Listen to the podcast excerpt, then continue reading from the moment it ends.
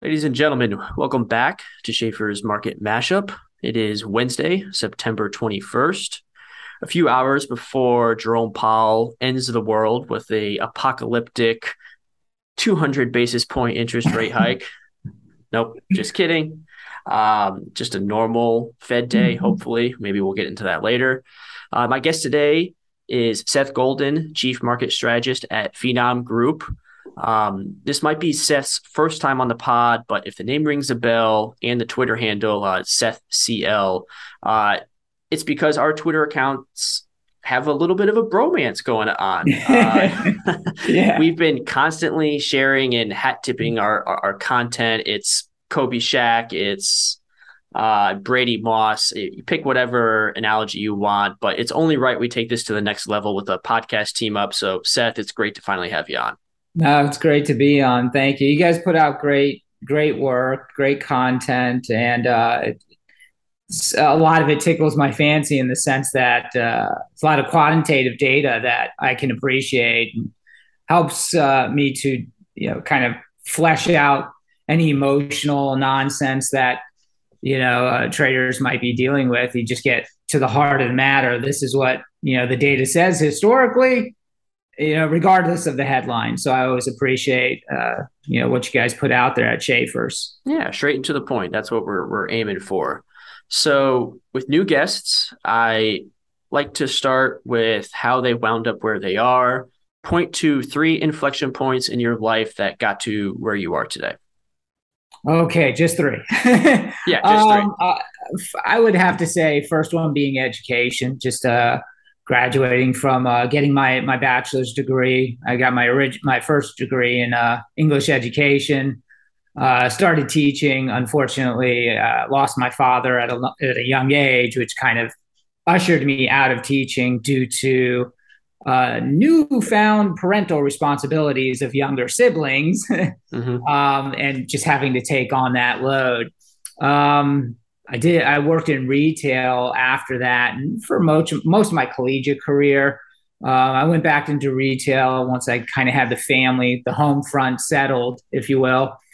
Uh, and I worked at uh, Target for uh, almost not quite a decade, um, and just learned a lot about uh, the consumer, the world, the macro fundamentals that are involved with you know, retailing that maybe a lot of folks that don't get that hands-on um, approach, you know, they they don't quite appreciate it as much. So I would say that was a big stepping stone for me.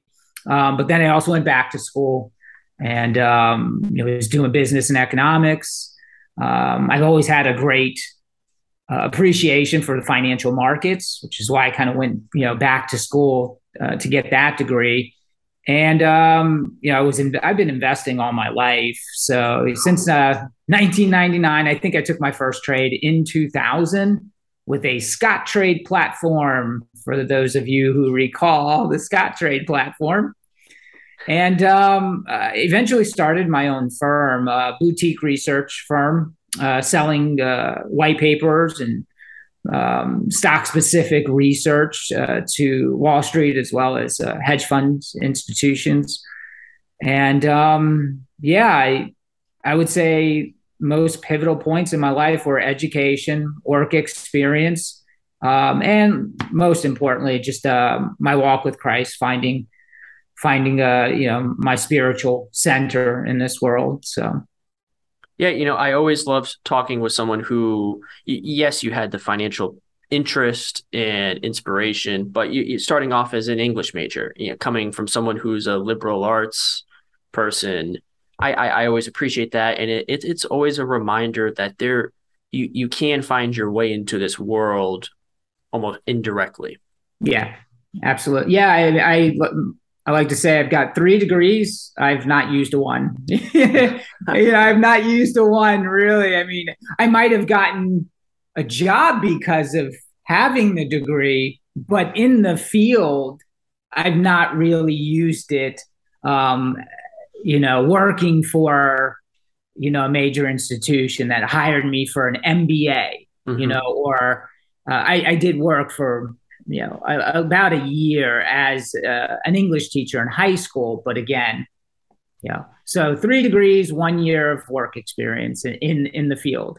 Yeah, let's see. I was a minor in international relations, and I can assure everybody I'm not a spy. I don't work in the CIA. So there, there there's one that's down right there.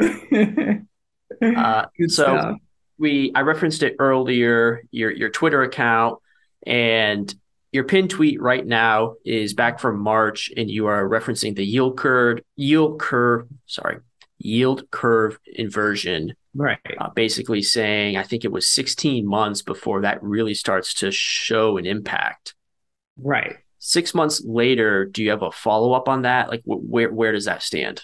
Yeah, I mean, usually it's it's also, uh, I guess, I, uh, you want to pair data, right? I, I, don't like to look at any specific data point in a vacuum. Um, I like to have multiple data points to look at, and that particular one denoted because uh, most people fear the inversion of the yield curve, whereas um, typically when the yield curve inverts, forward returns for the S&P 500 are still positive out three, six, and 12 months. However, that's not the case this time, as we all know.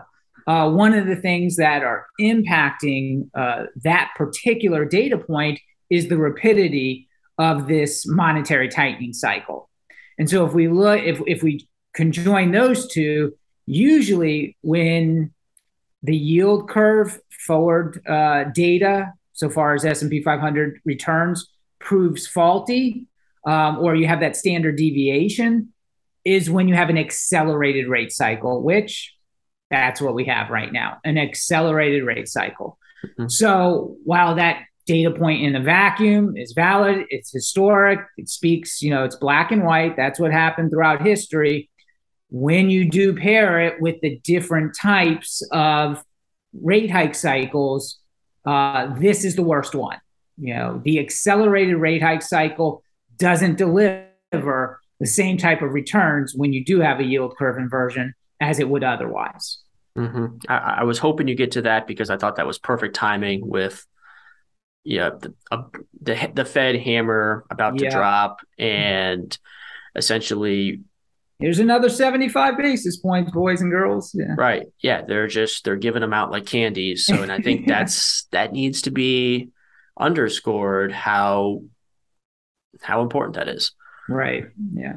What I, what I do like about your, not only just your Twitter, but I, looking at Finom is the ease of which you guys explain things in a concise, simple manner VIX, right. volatility, futures, these are all concepts coming from from experience as a non-finance person that they're they're scary. They can frighten someone yeah. and they can really kind of t- keep them away from really embracing the market.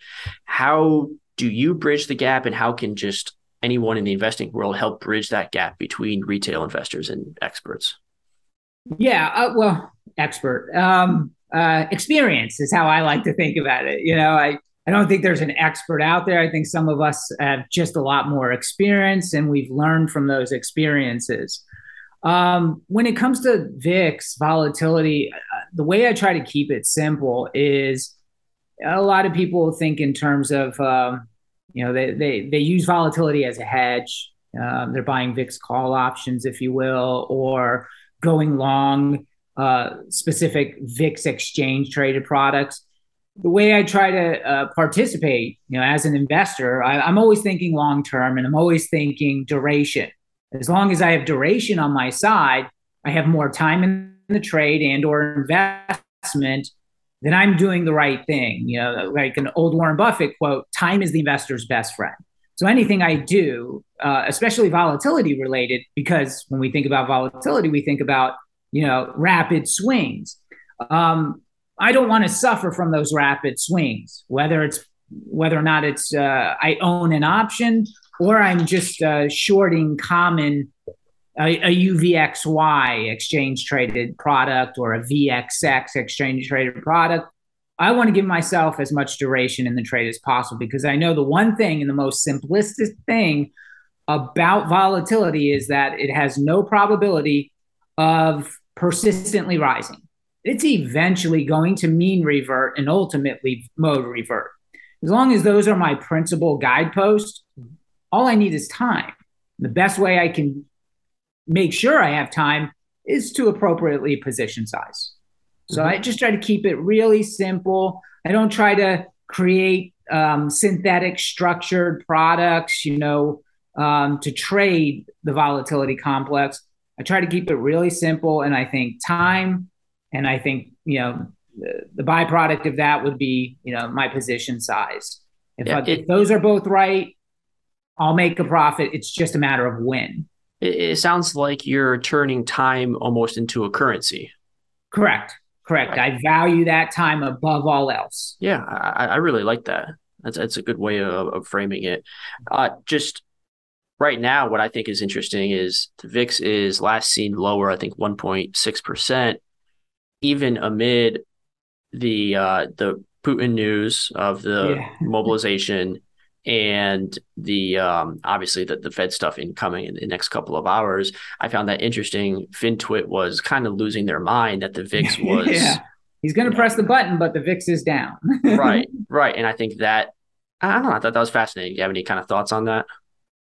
I, I, considering the regime that we've come from, you know, I, I, think in terms of regimes, duration, we've come from an elevated volatility regime mm-hmm. uh, where we didn't quite know the nuances involved in 2021, let alone 2020. So we were still adapting and trying to learn on the fly. So we kept premiums bid pretty healthy last year. And the things that we're contending with this year are either all front and center We've dealt with them in the past. We have a history for inflation. We've got a history for you know prices, you know, maintain um, anchored uh, inflation, if you will. So these are all things that we kind of have a playbook for. Um, and to my primary point, um, you know, we came from an elevated volatility regime. So naturally, nobody wants to continue to pay those premiums when they can see what's coming. I mean, this is this may be the what uh, most foreseeable recession on the horizon in history. Mm-hmm. Um, so I think people have already greatly deleveraged their portfolios as well. Um, I've seen a lot of capitulatory action back in June. Um, so you have limited exposure, limited leverage, you know, and that's just not a good uh, environment for implied volatility premiums. So do you think it's been built up too much or? Uh, I try not to read into the narratives, mm-hmm. you know, with financial media, if you will. Um, I try to just follow the data, stick to my disciplines. Uh, I, you know, if somebody asks me, you know, do I see a recession? Do I think, you know, things are going to get out of control? Um, I think we're not the people that we look for in times of need are the same people that we're bashing when we don't get our way, which is the Fed. Mm-hmm. You know, we we clamor for the Fed to do something when we need it, and then when they've done it, we play Monday morning quarterback mm-hmm. and you know club them over the head. But by and large, they're the smartest people in the room. I mean, they're you know they're handling the fiat currency of the world and making policies centered on that fiat currency. So I, I think there's just a lot of narrative that becomes hyperbole, and it we resolve all these matters. I, there are a million reasons to sell, and most of them are man-made, and yet we seem to overcome ninety percent of those. Uh, could this be the ten percent that you know does uh, foster some kind of calamity? It could be, but as an investor, I want to lean into the ninety percent probability, not the ten percent. Mm-hmm. Um, and, and considering we are fresh off a 10% event, if you will, with the pandemic, it just pure yep. history says that these things are a little bit more spaced out. Yeah, these and, and what we have right now is a solvable problem with inflation. Mm-hmm. If we give it time, you know, yeah. it's it's going to course correct itself. Yeah, I love that.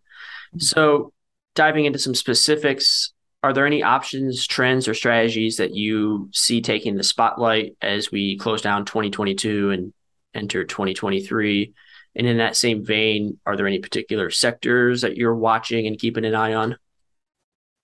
Yeah, so far as option, I mean, I follow the put call ratio. I check it out, you know, every day to also get a better understanding of sentiment and regimes. And nobody wants call options this year. Oof, we just we just uh, I just wrote or edited the article yesterday. Uh, it's the call buying ratio uh, bought to open is at its lowest since the the COVID crash in March and April. Yeah, over yeah, two nobody years. wants them. So you know, it's just like how I think about volatility. I, that is only going to be a sustainable trend for so long, in my opinion. Um, so at some point, people are going to want to put money to work, and we're going. I think we're going to see, uh, you know, by year end, if not early in 2023, uh, a reversion to the mean where we do get some advancing, you know, call option activity um, we may already have seen the peak in the put call ratio earlier this year and started a kind of downtrend. I mean, you, you knew we were going to be getting into something nasty this year based on just following the trend in the put call ratio last year. Mm-hmm. We had all we had levels last year that we haven't seen since 96 through 99. Um, and, and again, that was only going to be sustainable for so long. And I, I was constantly asked, you know, Seth, why don't you think this is going to be four years of this? You know, like it was 96 to 99 in the put call ratio. And I would say to myself, well, 31% return in 2019. 2020, we had an 18% return. And 2021, we had uh, a, a 24% return in the S&P 500. Well, there's your three years, you know? And what is the likelihood we were going to have double digit returns four years in a row?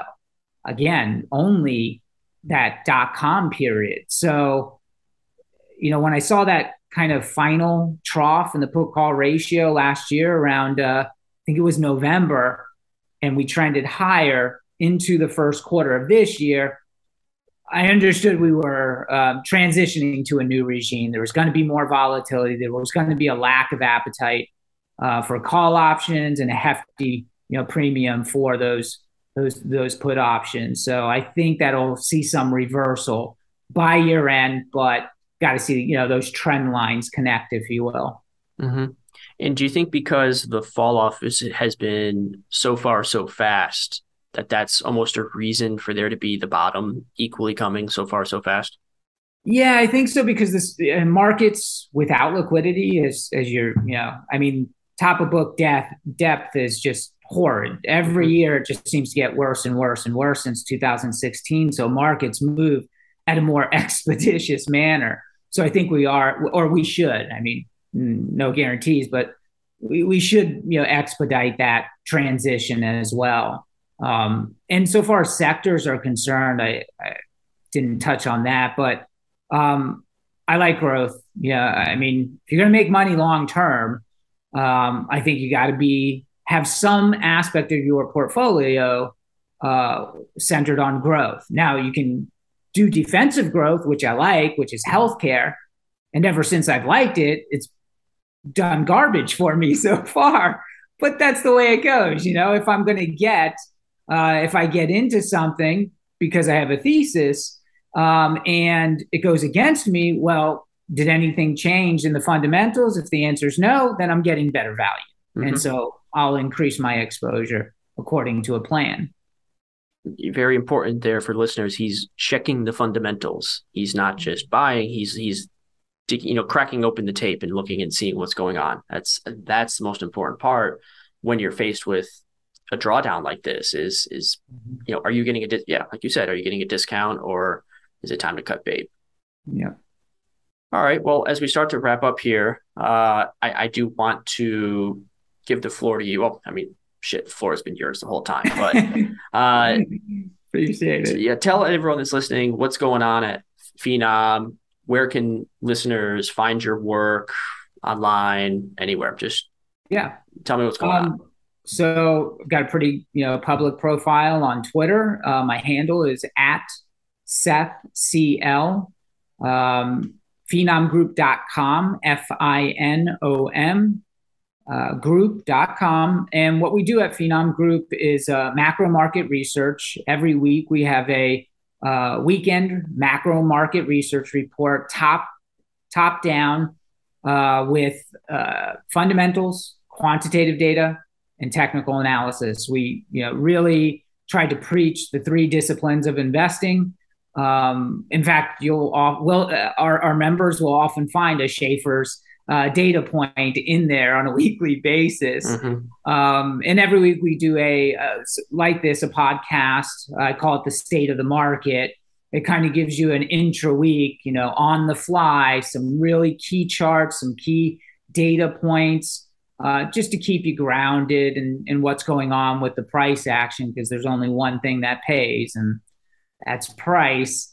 Um, we have a really good community uh, at Finom Group. Every you know thing from novice traders to because um, we white paper as well, so mm-hmm. we have some institutions and hedge funds that participate in our uh, live daily trading room. So you have a, a trading room that's moderated uh, by myself, and we basically watch educational videos. We're doing trades, uh, investment ideas in the trading room, things of that sort. So it's very interactive, has a social feel to it. Uh, but at the end of the day, you know, hard, uh, hard research on a weekly basis, uh, multiple tiers. You know, if you just want the the research, uh, it's nine ninety nine a month. Uh, if you want all the frills, if you will, I think it's uh, uh fifty nine ninety nine a month. So yeah, just a quick look over the site, you know, the socials. There's the the the lovely mix, and there's not enough of this on FinTwit. I think of you're having fun, but you're also backing it up with data. Yeah, it's yep. there's no there's no snuffiness. There's it's lighthearted and conversational, but at the same time, here's the numbers, here's the data, and that's. I think that's why we just kind of keep coming back to you guys because it's it's exactly the message that we want to deliver. Absolutely appreciate it. Thank you for time here on the podcast today. Yeah, no problem. So, uh, last question because uh, I'm more of a South Carolina guy. Where is Ocala, Florida? Um, Orlando, Florida. I'm sure oh. you're familiar. Yeah. Um, so we're about 45 minutes north of Orlando, about an hour and a half south of Jacksonville. Okay. It's um, it's literally the horse capital of the world like all those horses that you see in the Belmont Stakes and the Preakness and the Kentucky Derby, at some point in time, I would say 90% of those horses have come through. Either they've been bred here, they're being trained here, maybe they were breeded here, but that's Ocala. you know, okay, interesting. Yeah, I, you know what, I I'm embarrassed to say I went to school in Kentucky. I uh, ha- I have lots of friends that are very horse adjacent. I've got bourbon behind me. No, hold on. I even see that.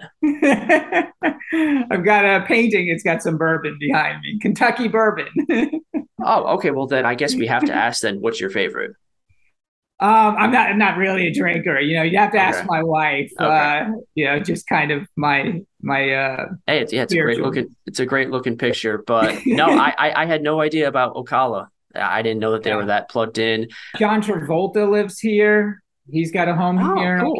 and his own air base. You know, it's it's really interesting. You can see his his home from the uh, the horse horse pasture, horse fields, and whatnot.